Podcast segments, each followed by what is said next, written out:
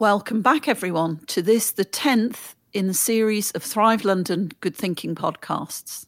My name's Tracy Parr, and I'm Director of Transformation at Good Thinking, London's digital mental wellbeing service. Today, I'm introducing our clinical director, Dr. Richard Graham, who is in conversation with Ivor Heller. Ivor is the commercial director of AFC Wimbledon. He and Richard are going to discuss how the football world can help during this pandemic. Over to you, Richard and Ivor. Thank you, Tracy. And thank you, Ivor, for being able to take some time out today to join us and share with us some of the impact the coronavirus epidemic is having on the world of football. I guess a few months back, Ivor, you'd perhaps be looking at this time of the year and thinking of the season soon sort of coming to an end. I wonder if you could know then what you know now, what do you think might have helped you kind of prepare for what was coming? It's a good question, but not one that's easy easy to answer because it's so hypothetical. Yeah, we just couldn't have known what was coming. It seemed to come upon us so quickly that the chance to prepare was non-existent because nobody really knew what was going to happen. You know, I still think there was a an air of incredible blaseness to start with, and then a sudden realization that this was incredibly real, and in fact was going to spread, and a lot of people were going to catch this this thing, and and and a lot of people were going to die. And then all of a sudden, it was just like, right, okay, we need to put the club into mothballs first, you know, shut it down, and then plan from there. So, you know, I, am not sure we'd have done anything really different except for try to lower our cost base. You know, it's what, what businesses do when they're in crisis. And I think that would have been more of a disaster for the economy and for everybody in general if people had done that. But nobody could have anticipated what the government steps were going to be. And that's when I think it came crashing in like a, a huge tidal wave that this is really serious because the government's helping us and, and doing things in a way that we would never have expected in the past. Yeah, I think that's right. And I was thinking, particularly with football having a sort of seasonal sort of structure to its world, that you kind of start off in the late summer or go through to then the late spring. But I think the point you're making is if we had known and had all become too protective of our own interests, that could have been potentially far more damaging than the hopefulness that many people lived with, hoping that it wouldn't get as bad as it perhaps has become. Yeah, I, I, think there's something really to be said for that. And you know, from a football club point of view, I mean, you know, the the way things started out, you know, with with first of all people saying, well, yeah, we'll be back soon, and you know, it'll just be uh, we start training. I think the first date for us to start training again was the 24th of March, I think it was something like that. And, mm-hmm. and then the next one was the 6th of April. And, you know, that clearly was never going to happen as well. And, you know, there, there, there's, there's now a lot of very interesting talk around the football world with some varying ideas and, and things that people want to do and how they want to go about things. And uh, I'm not impressed with an awful lot of that, to be honest. so I guess, well, I mean, you mentioned earlier that there are sort of business interests You've got your footballers to look after, the fans to think about, the community that your ground is, is based in. So there are so many aspects of what running and supporting a football club needs. How have you kind of engaged with all those different groups or, or different aspects of the Wimbledon club? There's a lot of different things in there, and, and I think that we are different to a lot of other clubs, whereas we are seriously community based because we lost our football club from our local area. First of all, 29 years ago when we were moved off to Selhurst Park, but then when they when the club was completely relocated to town in Buckinghamshire and we, we started again from scratch. The most important thing to us and the thing that we realised was that when you take a football club out of its community, it really misses it. Yeah. And it really needs it. So now the community focus that we've got, and I'll talk about that first because I am immensely proud of what we do in the community, always have been. But you know, just now We've had a, a group set up called um, Don's Local Action. It's incredible what's going on, actually. They are outside every major supermarket in Merton and now in Kingston as well. And they are collecting food.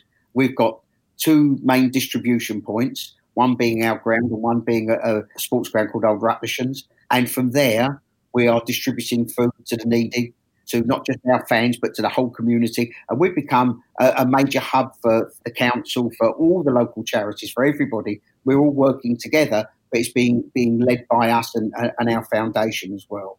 I, you know, I'm, I'm, on total lockdown myself because I had a, a previous health condition, but I'm sitting here watching with absolute awe what these guys are doing. And when you talk about doing stuff in the community, football's got this horrendous habit, I think, of just ticking boxes. There are a lot of foundations that have been set up. They tick boxes. They they take the low hanging fruit, the easy wins.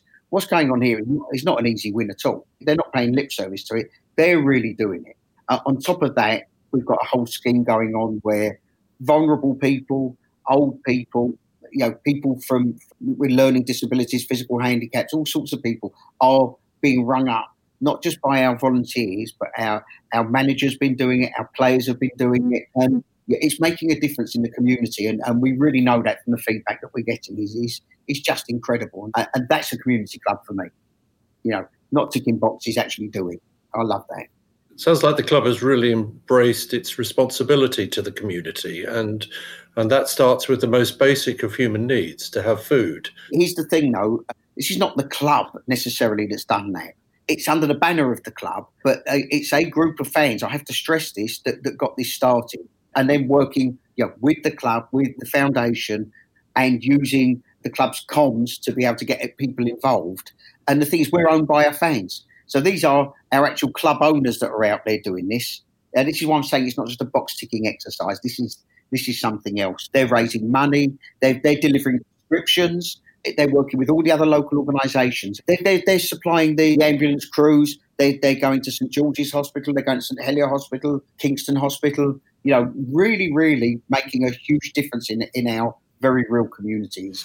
What is it do you think that helped your fans and, and your owners and the players themselves engage in that way? Because, I mean, as you say, it's possible for people to, you know, offer small acts of charity, but this sounds like a, a very powerful movement, really, to provide as much as possible to the local community no, it, it is a movement. Is exactly the right way to put it. It's become a movement now.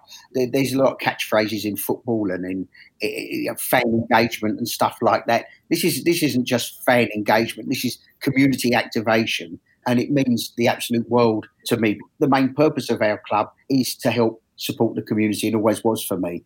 You know, although I wanted a football club, I wanted a successful football club, but I think your best form of marketing that you could ever have is to be involved in your community to be a vital part of your community. Your community will then support you. That's the way I see it, and not not the other way around. Yeah, we don't just have to be there for them. You know, we have to be them, and then they'll be us. So, you know, as far as the players are concerned, I mean, they're all young men. You know, think back to what I was like in my early twenties, and uh, was I a responsible adult by then? Probably not. Almost definitely not. And and it's very difficult for them. And I, I'm sure that, that some of them have had quite a time with it. But we are in constant contact with the players. They are set programs. They are doing Zoom conferences where where they're all doing training sessions in front of each other. So so yeah, it's making a massive difference. They're they're, they're under they've got very regular very regular help. Well, you make a number of really interesting points. One is the fact that football as a sport is is always involved with community of fans coming together, even if not with with local residents but also for the players and, and the fans themselves to be able to do something at this time that they can see has real value, is going to make a difference. You know, might help them cope with some of the disappointments, some of the anxieties, um, when's it all going to end, etc. That they're actually able to engage and connect with people in a different way that might also be rewarding. Yeah, I think I think the yeah, the mental side of this this crisis is something that know, I'm, I'm seeing a lot of in a, at a very early stage. You know, there are people that I know, fans that I know, friends that I know. There are people that, that you wouldn't have down as as people that, that suffer from anxiety an awful lot that are incredibly anxious. Giving them something else to concentrate on something else to think about. It's our role. It's what we do. It's what we have to do. But you know, it's increasingly difficult the longer this crisis goes on. And, and it's why I'm you know, very much in favour of some common sense thinking from the football authorities and so on to give everyone a clear target. At the moment, they, whatever happens, we're going to finish this season. Well, is that practical? How's that going to happen? You know, why don't we just have a, a new season to look forward to next season and something for everybody to focus on? Where you, you take a lot of the, the issues out of extending the season past June the 30th, which would be very difficult for football clubs. So you know, I, I, think some common sense thinking, clear planning is is vital at the moment. But giving people something to look forward to is also really important. Yeah, sure. But it does sound like the uncertainty itself can have a negative impact on someone's mental health because they're constantly sort of hanging in the balance, not quite sure whether to prepare or to wait until the late summer or whatever it is. Some of the indecision or the uncertainty, which you know perhaps can't always be avoided, but there is a cost to that.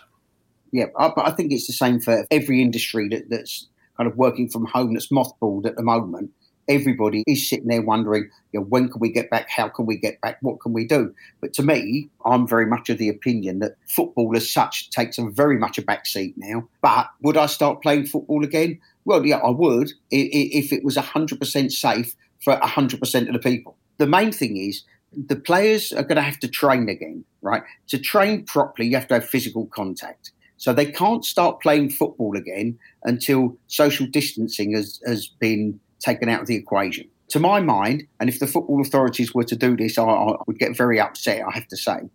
They cannot make an exception for football above train drivers, bus drivers, people that work in coffee shops, restaurants, and so on. They can't make an exception for that. They can't say that because they're footballers, they don't have to worry about social distancing. When you're playing football against each other, you run on the pitch, and a byproduct of that is that, that you spit. That's always happened, isn't it? It's not never a nice thing to see. Uh, uh, and you know, when they're running, they, they, they're secreting and, and, and so on. And it would not be safe, in my opinion. So, you know, they have to bring these things into account. So I, am all for bringing football back when it's 100% safe to bring football back and not one second before. Uh, and if people, you know, talk about there's there's billions of pounds at stake here, I don't really care about that side of it. You know, I would sacrifice every single football match worldwide, actually, for one life you know, I've got a real, real moral dilemma with people taking chances on this. Just my own opinion, of course. Well, it makes a huge amount of sense. And I think you did use the phrase common sense earlier in terms of decision making because uh, football is then fundamentally a contact sport. You can't tackle somebody from two meters away, whatever is going on with secretions. So you simply can't train and have that in place for matches until social distancing has come to an end. And anything that risks increasing contact, I guess, for us all, as we've been hearing from the government, you know, could have an impact on the health of many beyond ourselves. Yeah. So it's a really interesting point. And, and also, a bit like you were saying about food, you know, at this time in this country's life or the world's life, there may be things more important than football or the internet, food, your health, etc., have to be the priority. Yeah, I mean, keeping people entertained keeping people focused on things and giving them good things to look forward to is hugely important. I'm a big fan of many sports. Golf, horse racing, and, and football are, are, are, the things that go. And in golf, they've, they've, they've turned around and said that the Masters is going to be in November and the USPGA is going to be at a certain time. And, and I'm hooked on to looking forward to those. The problem with football at the moment is we just don't know. And the arguments are, are quite fierce about it, about how people should go about this you know, and what should actually happen. And you know, I think that, that some clubs are being very selfish and saying, well, we've invested money to try and get a promotion, so we have to finish the season. And it's just like, well, if it's, if the best thing for the health of the nation is that we don't finish the season, then unlucky. We'll try and help you with some of that money, I guess, but but unlucky because you know no no one told you you had to do that. But in this instance, the health of the nation has to come before people's investments into their football clubs. That's my opinion. I guess so. it does raise the challenge because uh, it struck me earlier that football, with its seasons, you know, it has a kind of routine. And I guess for a lot of people, what we're seeing at the moment, whether it's work and, and the daily sort of um, getting up, going to work, coming home, or doing those things that you look forward to at the end of the week, that the changes to the football world that have come with the coronavirus epidemic are, are such that people can't look forward to some of the things that did make their lives better, that did improve their mood, connected them with others. Are you able to do anything that kind of gives them some sort of substitute? I mean, you've you've talked a lot about the the fans volunteering to do amazing work, but is there anything else that you've been able to do as a club that supports the fans? Well, there's, there's, there's been a lot of stuff put out, you know, a, a lot of reruns, you know, our greatest moments, you know, make people feel good about that. But the one thing you need to remember with football is, yes, it makes you feel good. It makes you feel good on the run up to the game, and then you know during the actual game is is a is a period of high anxiety. I can assure you of that. And, and then you're either elated or you're deflated or you're somewhere in the middle. You know, win, lose, or draw. So for some people, it, taking the anxiety and the possibility of losing out of the, but that, that, this is why I'm, uh, you know, to me, from a, from my own mental perspective, from my own well-being, and this is from someone that works in football and I live and breathe it. I'd like to see a line drawn under things and a clear and achievable target set to start the next season. I don't think it should be before September. I don't think it could be before September. But you know, by September, I think there's a chance, a real chance, that we could get back playing football and, and, and then slowly ease our way back into normality. I think that would put people on a okay. We're relaxed now. We're all going to relax now. We're all going to chill out. We're going to start planning for the next season, and that gives people something to look forward to. Whereas at the moment, the uncertainty of it, I don't think is doing anybody any good. Players, fans, employees, in particular, uh, it's very difficult for everybody. Yeah, it's hard to plan when you don't know from one week to the next almost what's going to happen. But I do like your point that if you happen to support a club that might be on the way down, that isn't by any means always winning, the coronavirus epidemic might be sparing you a lot of anxiety and depression too. So um, that's an interesting spin that I hadn't heard yet you know, the, the Bill Shankly thing, you know, football's not a matter of life and or death. It's much more important than that. It's uh, something that, that, I always think was a slight falsehood. Um, but, you know, football being the most important thing of the least important things is something that I think is, you know, it's right at the top of the least important things. And therefore, you know, it, it, it's such a force for good in the UK that I really do want to see a uh, and successful outcome to restarting to play again in a way that suits everybody. Some of the things I've heard at, at the moment are just unsuitable and horrible, but we'll see what happens. We'll see what happens. Sure, but I, I, I think the point you make, which I'm sure is right, is that although we are living through this sort of extraordinary time of, of so much change, the nation is watching. And uh, I certainly read something recently that suggested those that are not going to prioritize the health and well-being of you know, the citizens of this nation will be confronted with that later that values are coming back to the fore very powerfully at the moment. And if your values are not in the right place or of the right type you know that won't go unnoticed. Totally. And, and, and that's quite correct as well in my book. You know there is a chance that there will be a correction in society that's really we're moving much deeper than football here, to be honest. But I, I, I, believe there could be a correction in society in several different ways, and some of that will actually be for the good. Without a shadow of a doubt, yeah, we all know there's going to be hard times after this, and it's something that my generation and a lot older than me have never faced. So, for the vast majority of the population in this country, this is something completely unheard of and completely new. Those that lived through the war you know, my, my, my father is 85 years old in splendid isolation at the moment, being looked after very well. Uh, for people like that, they're, they're, they're a little bit, some of them are, what's all the fuss about? And I said, well, to be fair, you're sitting there in, in, in your isolation, being looked after. Um, for a lot of other people, this is much more close to the surface and much more dangerous than, than, than a lot of people realise. And that can have a chronic effect on the country. And it's why it's so important that things like football, other sporting events, and the administrators of those events use common sense and make sure they set the beacon so people have something to latch on to, have something to really look forward to, not just a load of, we're only worried about the money. That can't be it for me.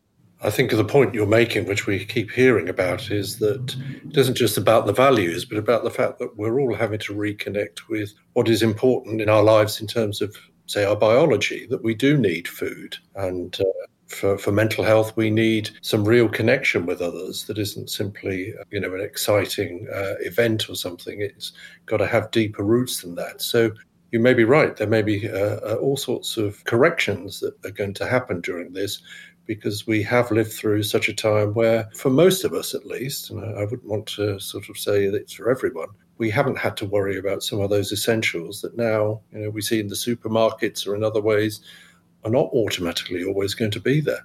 But at least there seems to be some hope that we're moving out of that enormous panic that first gripped the country. I, I saw some stuff on Don's local action group this morning. They were uh, someone sent some photographs of the big Tesco's in New Malden, uh, and there's no queues there. There's nobody there. So you know, I think that that maybe finally people have realised, oh, there is still food. We can still feed ourselves, and, and we don't need to do that anymore. You know that that's a good thing. But the donations to our food tables that we're putting out there are still happening, and people are realising, and you know, it's quite amazing the the, the generosity of the, the human spirit. It's, it's it, it's made my spirit soar seeing what's going on. I can tell you that it's wonderful, wonderful stuff. Well, it does sound like that movement, as, as you described it, is, is lifting your spirits. But I wonder what else you've been able to do that might be sort of giving your mood a bit of a boost during this period. Well, me personally, I decided that, that, that when I knew I was confined to barracks, I was going to try and keep up my relatively new Get Fit scheme and trying to keep up to my 10,000 steps a day. And Lisa very kindly filmed me, and, and I made a rude gesture at her when she was filming me. And it was actually quite funny. So I, I put it on, on Twitter, and then loads of people turned around and said, What are you going to do tomorrow? How are you going to follow that?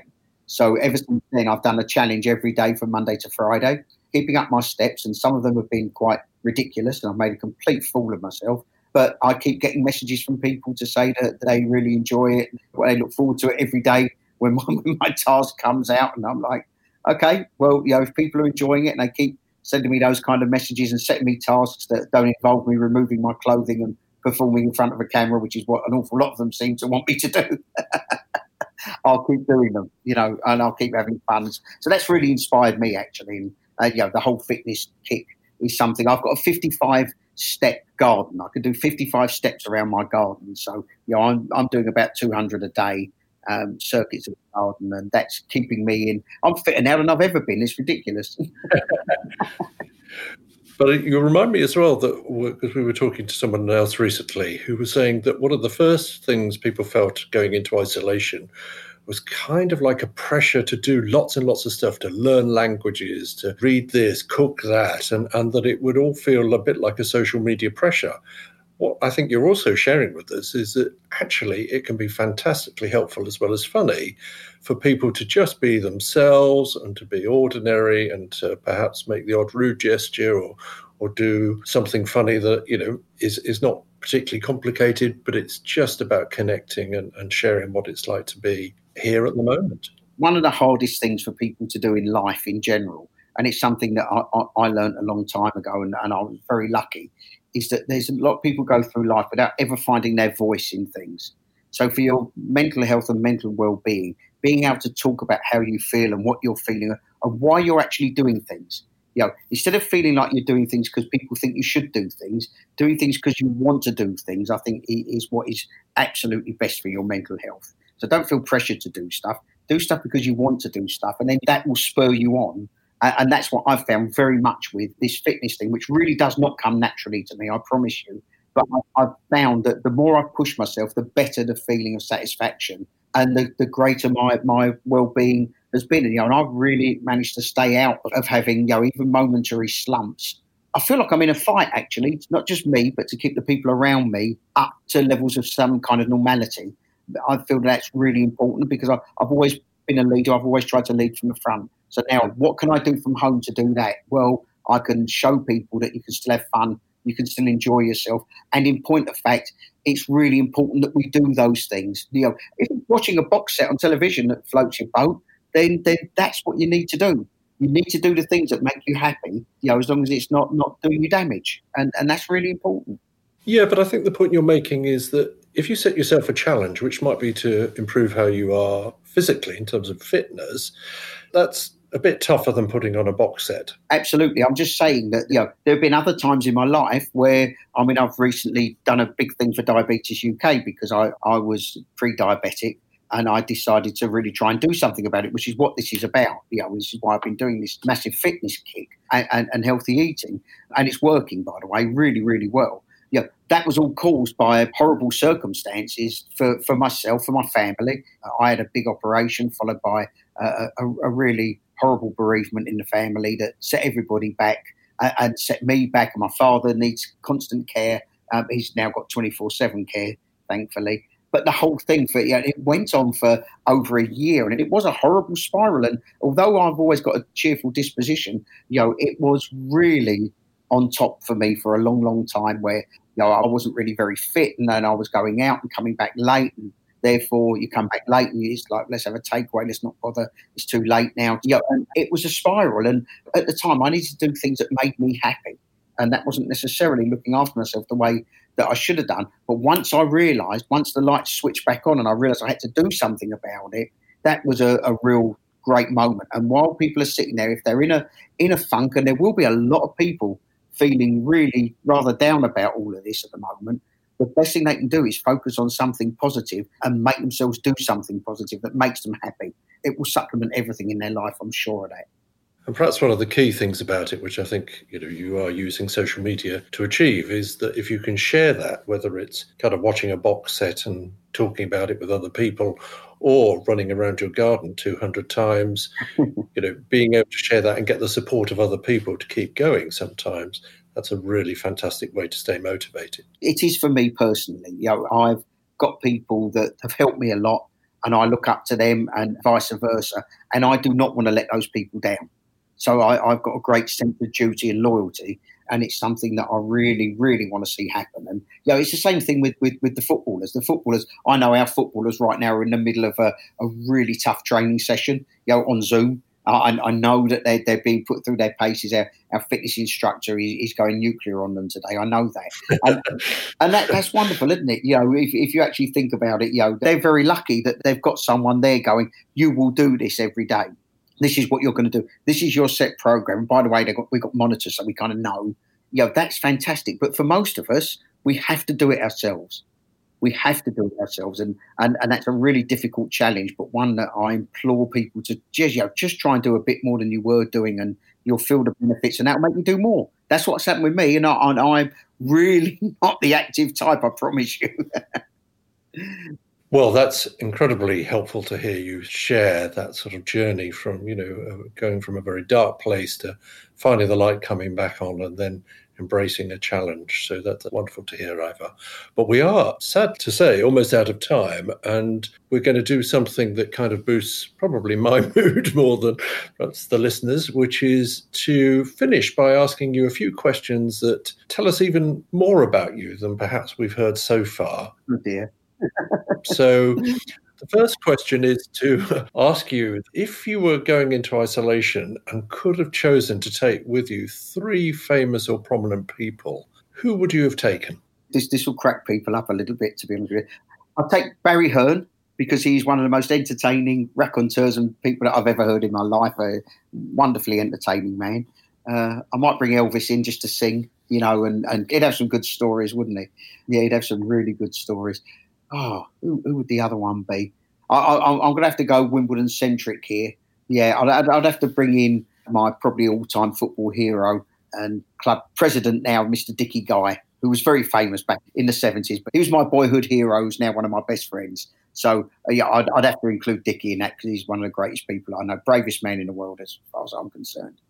So you've got some sort of good gossip, entertainment, and then somebody to really inspire you. So that sounds like a really nice combination. It's a good blend. so, if you could take some piece of media, and we say media because it could be a book, music, film, could even be a recording of a sporting event or a play, something like that, what would sort of give you some comfort or lift your mood? Well, I mean, I, I love a good film.